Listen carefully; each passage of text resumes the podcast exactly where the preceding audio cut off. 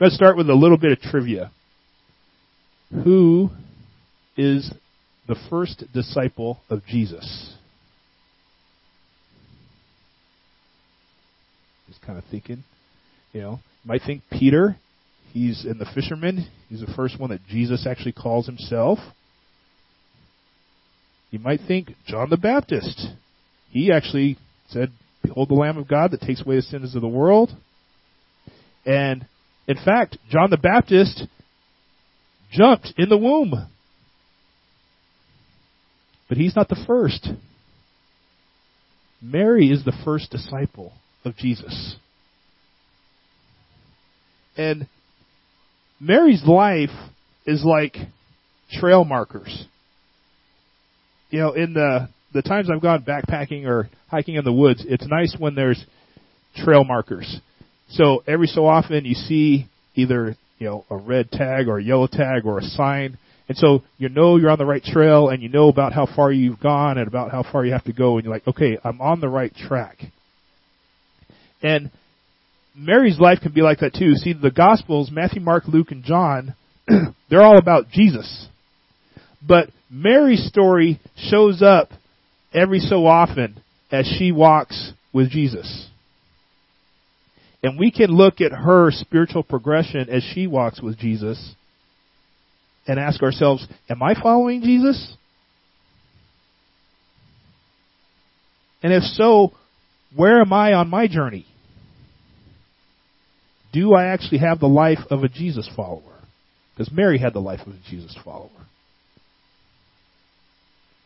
And the beginning point in following Jesus is being chosen to follow Jesus. Know, it was had me thinking about something. Uh, Jennifer, she turns in uh, points, or she she gets codes from Coca Cola bottles, and she enters those online. And then we win stuff. She wins stuff every so often, and sometimes we win movie tickets. And it's nice to win the movie tickets. You know, she's chosen to go to the movies, but we actually have to go to the movies to experience the joy of being chosen. And as our scripture that we read earlier today about the transfiguration, the voice of the Father came from heaven and says, Jesus was chosen. It says, This is my chosen son, listen to him. And then Jesus chose his disciples. So I'd like to be chosen. That's the start of following Jesus. And we see Mary being chosen in Luke chapter 1, verses 26 through 28. It says, In the sixth month, the angel Gabriel was sent by God to a town in Galilee called Nazareth, to a virgin engaged to a man named Joseph, of the house of David. The virgin's name was Mary. And the angel came to her and said, Rejoice, favored woman, the Lord is with you. So the first thing we see about a follower of Jesus, and I'm going to use the term disciple for that, a disciple receives a messenger from God. A disciple receives a messenger from God. It says this has taken place in the sixth month. And it's kind of interesting. We can't say for sure when this date was. Depending on the translation you have, it might say in the sixth month of Elizabeth's pregnancy which is one way of interpreting that. So, the time Mary is given is relative to that of somebody else. Because the previous verses were talking about Elizabeth and Zechariah, and so, relative to Elizabeth, now we are six months later. Or it could just be meaning the sixth month of the Jewish calendar, the month of Elul. That's basically August and September time frame. It's interesting, there's no specific Jewish holiday in that month. But it's somewhat like Lent that we're getting ready to enter into on Wednesday. It's this this time during this month, the sixth month of the Jewish year, it was a time of repentance and preparation for the high holy days that came later. Rosh Hashanah and Yom Kippur. They didn't happen during this month, but they were coming. It's kind of ordinary time to get ready for the big things to come. Now, also in these verses, we put capital letters in these sentences. The angel Gabriel. And our tradition says that that's, well, that was the angel's name, Gabriel. But the sentence is actually very generic. Angel just means messenger, and Gabriel means man of God. So it's really just saying the messenger, a man of God, was sent by God. Now we believe it to be an angel, but you hear how just generic that is? A messenger, a man of God, was sent by God. That could be anybody. It could be any time, it could be anybody. But this messenger, man of God, who sent by God, was sent to a particular region, Galilee, was sent to a particular town, Nazareth, and was sent to a particular person, Mary. Anybody remember Mr. McFeely from Mr. Rogers? Mr. McFeely, we always see him, you know, he apparently delivered to everybody in Mr. Rogers' neighborhood, but we always saw him delivering specifically to Mr. Rogers. He always brought him something.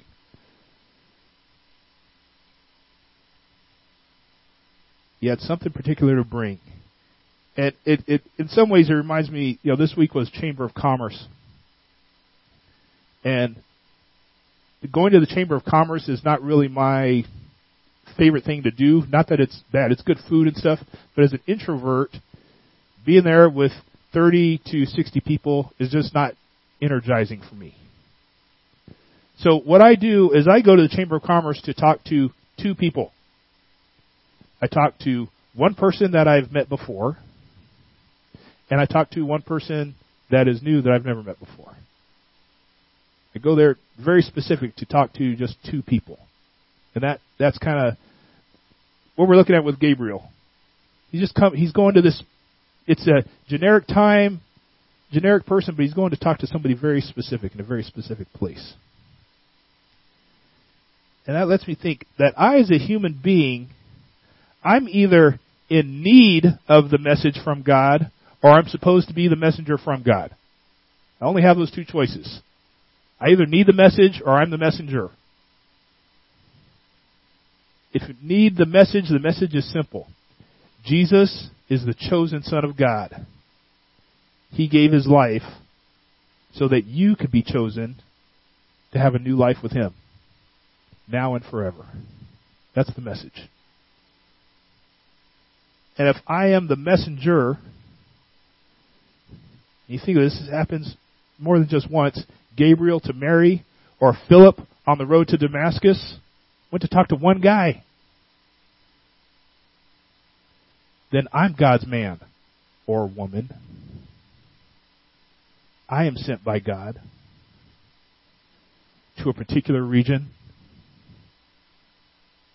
the East Twin Cities to a particular town, in my case, Oakdale, and to a particular person. You only need to reach one person and give them a message. Then when that person gets the message, get one more person. You know, Jesus told his disciples at the end of his ministry in Matthew 28:19, Go therefore and make disciples of all the nations, baptizing them in the name of the Father and the Son and the Holy Spirit. There's more to making a disciple than just giving the invitation, but it starts with the invitation. The messenger has to give the message. And here's the thing whether I'm receiving the message or I'm the person giving the message, this exchange can take place at any time. See, just like with Mary, the angel didn't wait till Rosh Hashanah or Yom Kippur. He just came at the sixth month of something. I don't need to wait for Easter or Christmas. It's just time that's relative between me and that one other person I'm talking to. That's the right time. See, in order to follow Jesus, a person needs an invitation. And they need to be a person. You say, well, that's obvious, right? But our second point is a disciple is mortal, not God. Got a picture up here. That's from Leonardo da Vinci. That's the Vitruvian Man. That was his attempt to draw what the perfect human looked like in proportion. But that person doesn't actually exist. There's nobody with those proportions. And God's not looking for perfect people. God's looking for people to make perfect.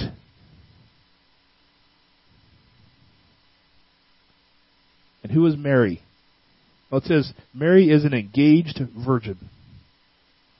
So she's kind of single and she's kind of married at the same time. It says she's a virgin, so we know she's somebody who can make and has made choices about her life and her behavior. We know she has parents and ancestors. She is in the line of David. Now, being in the lineage of David, that was important at one time in history, but during her lifetime, it's not very important at all. And she has a very common name. There's so many Marys in the gospel, it's hard to keep track. That's why they say, well, this is Mary, the mother of Jesus, and this is Mary Magdalene, and this is the other Mary. Now, in, in church history,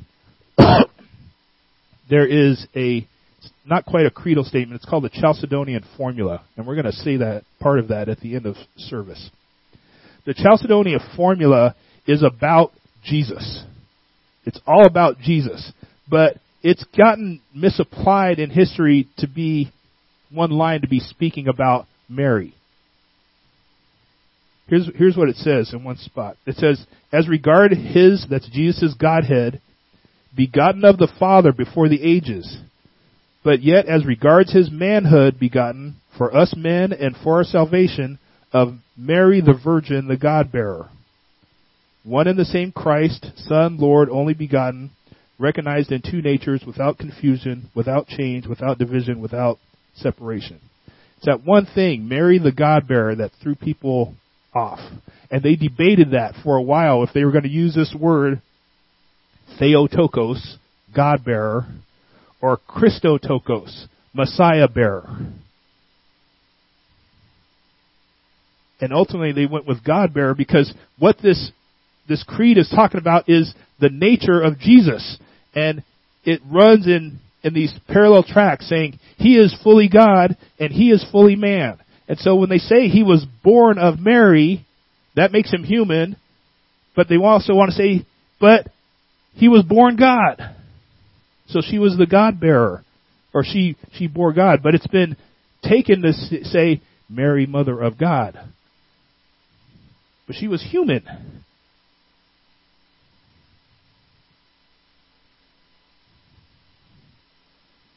You have to be a mortal to be a disciple of Jesus. Hebrews 2:16 put it this way: He assuredly does not give help to angels, but he gives help to the descendants of Abraham. God helps us, people. But every human can be chosen because every human is invited. John 3:16 For God so loved the world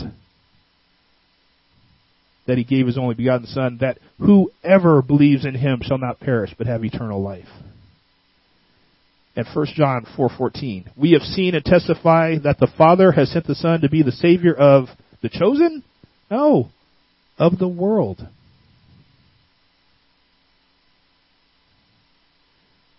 See, Jesus is chosen and his church is chosen in him.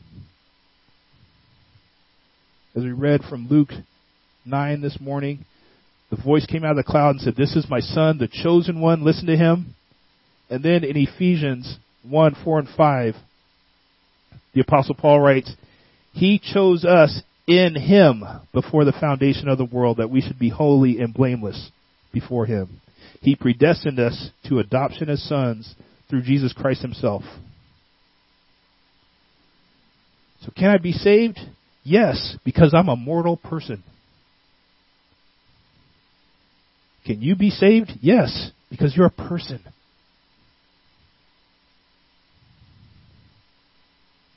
So who's that one person that I and you need to give the message of salvation to? We'll just pick a person. It could be anybody. Because the invitation goes to any mortal person. See, a follower of Jesus is any mortal person who joins Jesus by accepting that invitation. And then a disciple meets God. See, the most important part of the story is not Mary met an angel. Now for me, that would probably be the highlight of my day. I met an angel. Might be the highlight of my week or my year if I met an angel. But the angel doesn't come to Mary and say, be happy because you met an angel today.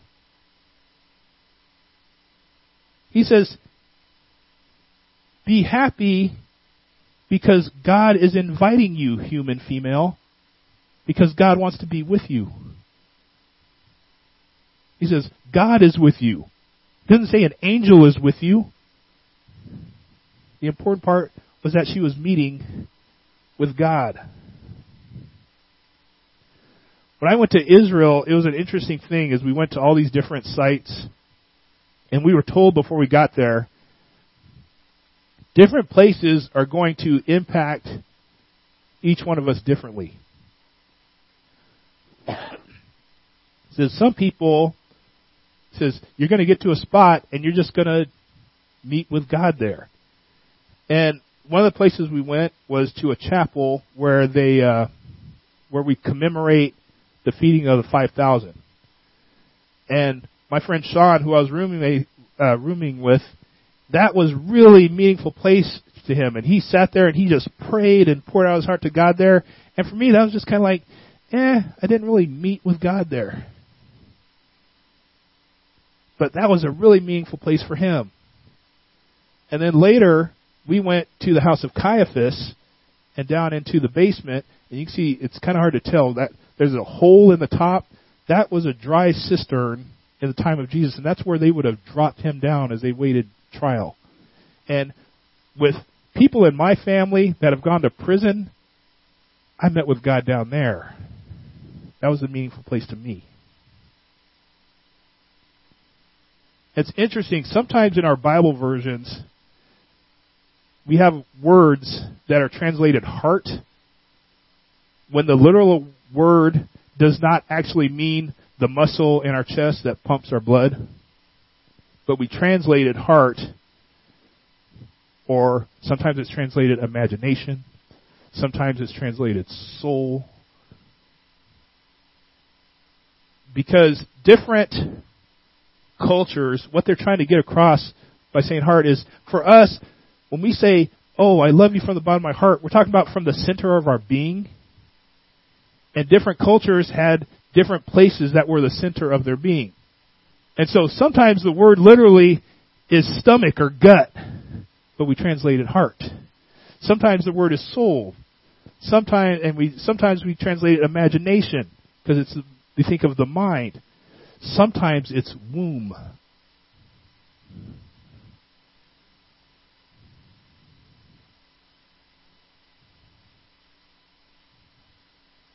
Talking about where's that inner spot where we meet with God? See, because sometimes we say, right, accept Jesus into your heart. Mary didn't accept Jesus into her heart. Mary accepted Jesus into her womb. See, for, correct me if I'm wrong, ladies, but at some point in your life, isn't the center part of your being your womb?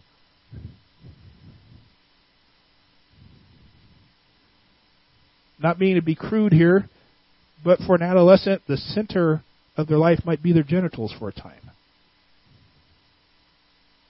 For another person, their mind is the center of their life. I was thinking about motorcycle Paul this week as I as I looked at this, and I wonder if the center point of his life is his skin. or actually his his sense of feeling. Here's why I, I, I thought of this. We call him Motorcycle Paul because he likes to ride motorcycles. Motorcycles, you feel the vibration of the motorcycle. You feel all the the outdoors nature on you as you travel. He plays guitar. Guitar is not just about sound, it's about the vibration. You feel it in your body and in your fingers as well as in your ear. Paul, I don't know if you could actually meet with God if God didn't vibrate with you.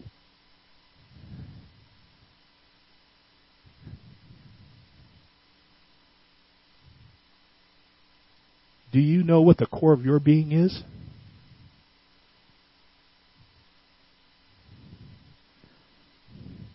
Do you know what the core of your being is? That's an important question. Because how I know if I'm a follower of Jesus is if I've met him there at the core of my being.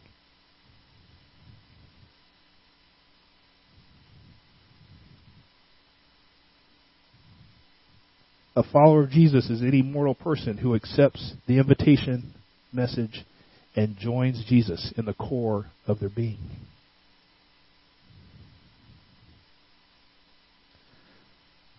Now, if you ever at my house and you want to take a look at my senior yearbook from high school, there's one thing that's kind of funny in there.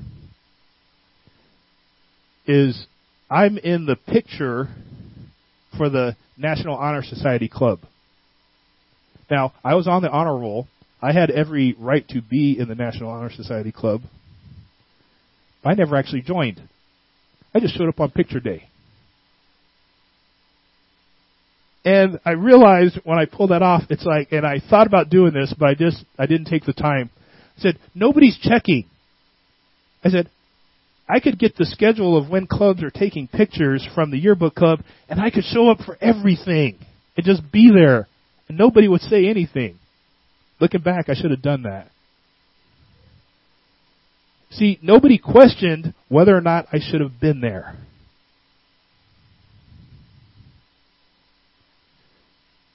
You know, we have our first marker on the trail. A follower of Jesus is chosen. Have I chosen to follow Jesus? And if I am, am I inviting others? we need to question are we actually there? Let's pray.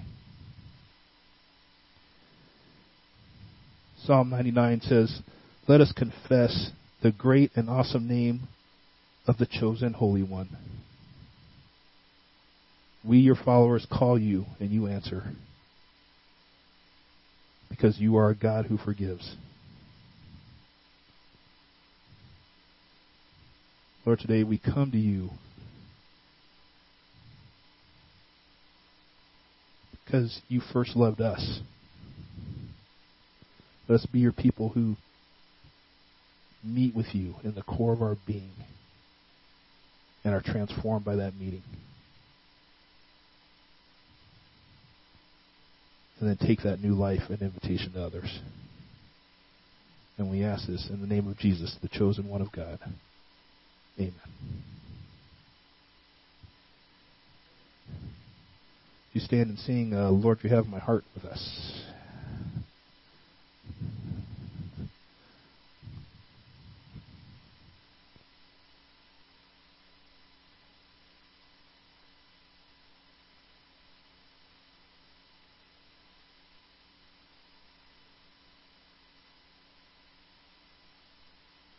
A very important song to me. Um, it's uh,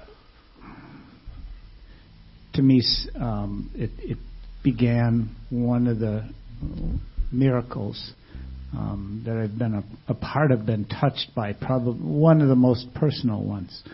Um, when God met with me, just extremely literally. Um, I'm really really excited to be able to do it. Really excited to be able to have my Descant team here to help us out with it because this song needs that. But um, uh, sometime get the time, I'll tell you the whole story. It's a long one, but this this song is is very important to me and very close to my heart.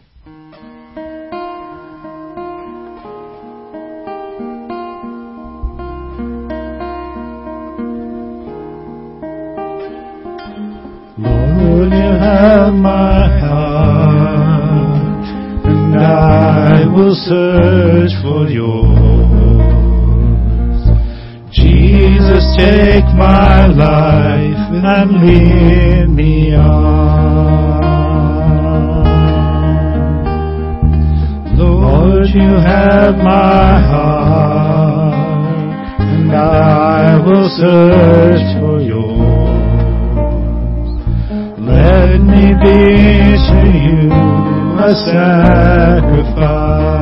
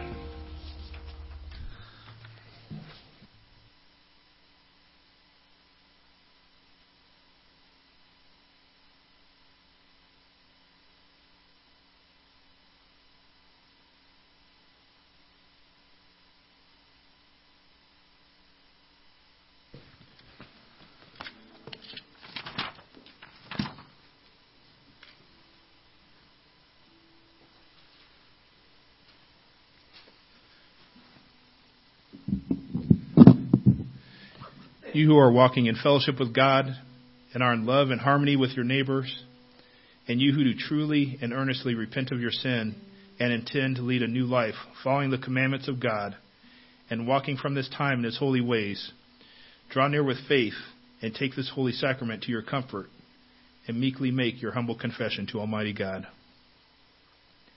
For I received from the Lord what I also pass on to you. The Lord Jesus, on the night he was betrayed, took bread, and when he had given thanks, he broke it and said, This is my body, which is for you. Do this in remembrance of me. In the same way, after supper, he took the cup, saying, This cup is the new covenant in my blood. Do this whenever you drink it in remembrance of me. For whenever you eat this bread and drink this cup, you proclaim the Lord's death until he comes. So then, whoever eats this bread or drinks the cup of the Lord in an unworthy manner will be guilty of sinning against the body and the blood of the Lord. Everyone ought to examine themselves before they eat of the bread and drink from the cup. For those who eat and drink without discerning the body of Christ eat and drink judgment on themselves. That is why many among you are weak and sick, and a number of you have fallen asleep. But if we were more discerning with regard to ourselves, we would not come under such judgment. Let's pray.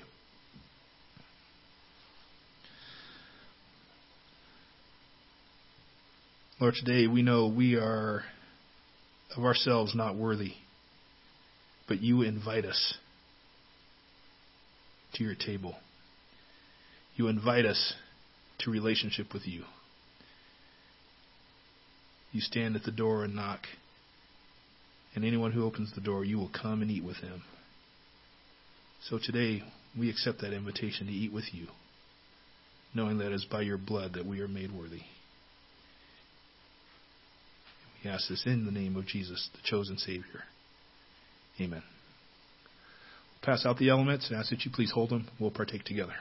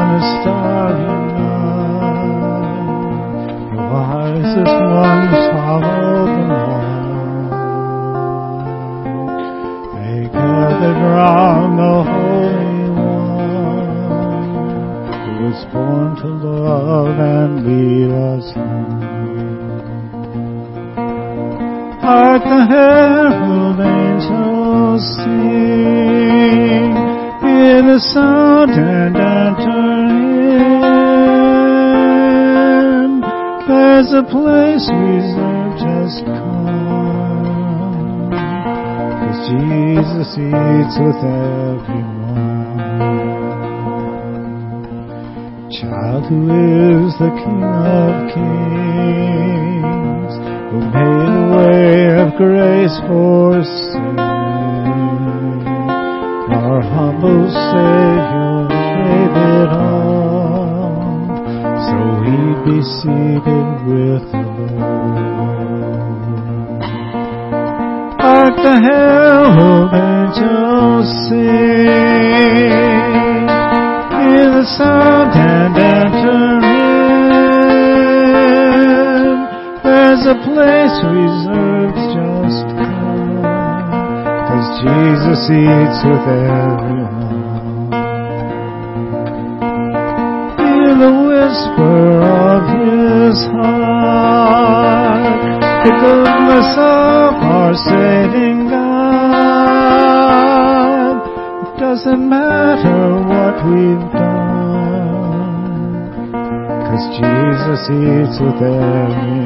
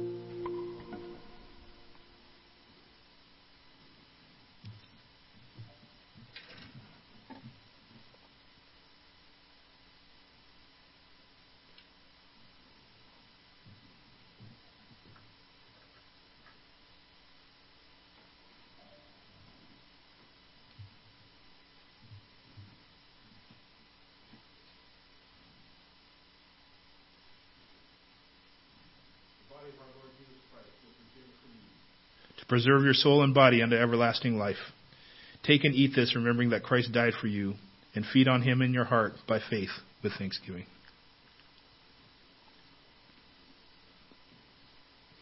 The blood of our Lord Jesus Christ, which was shed for you, to preserve your soul and body unto everlasting life.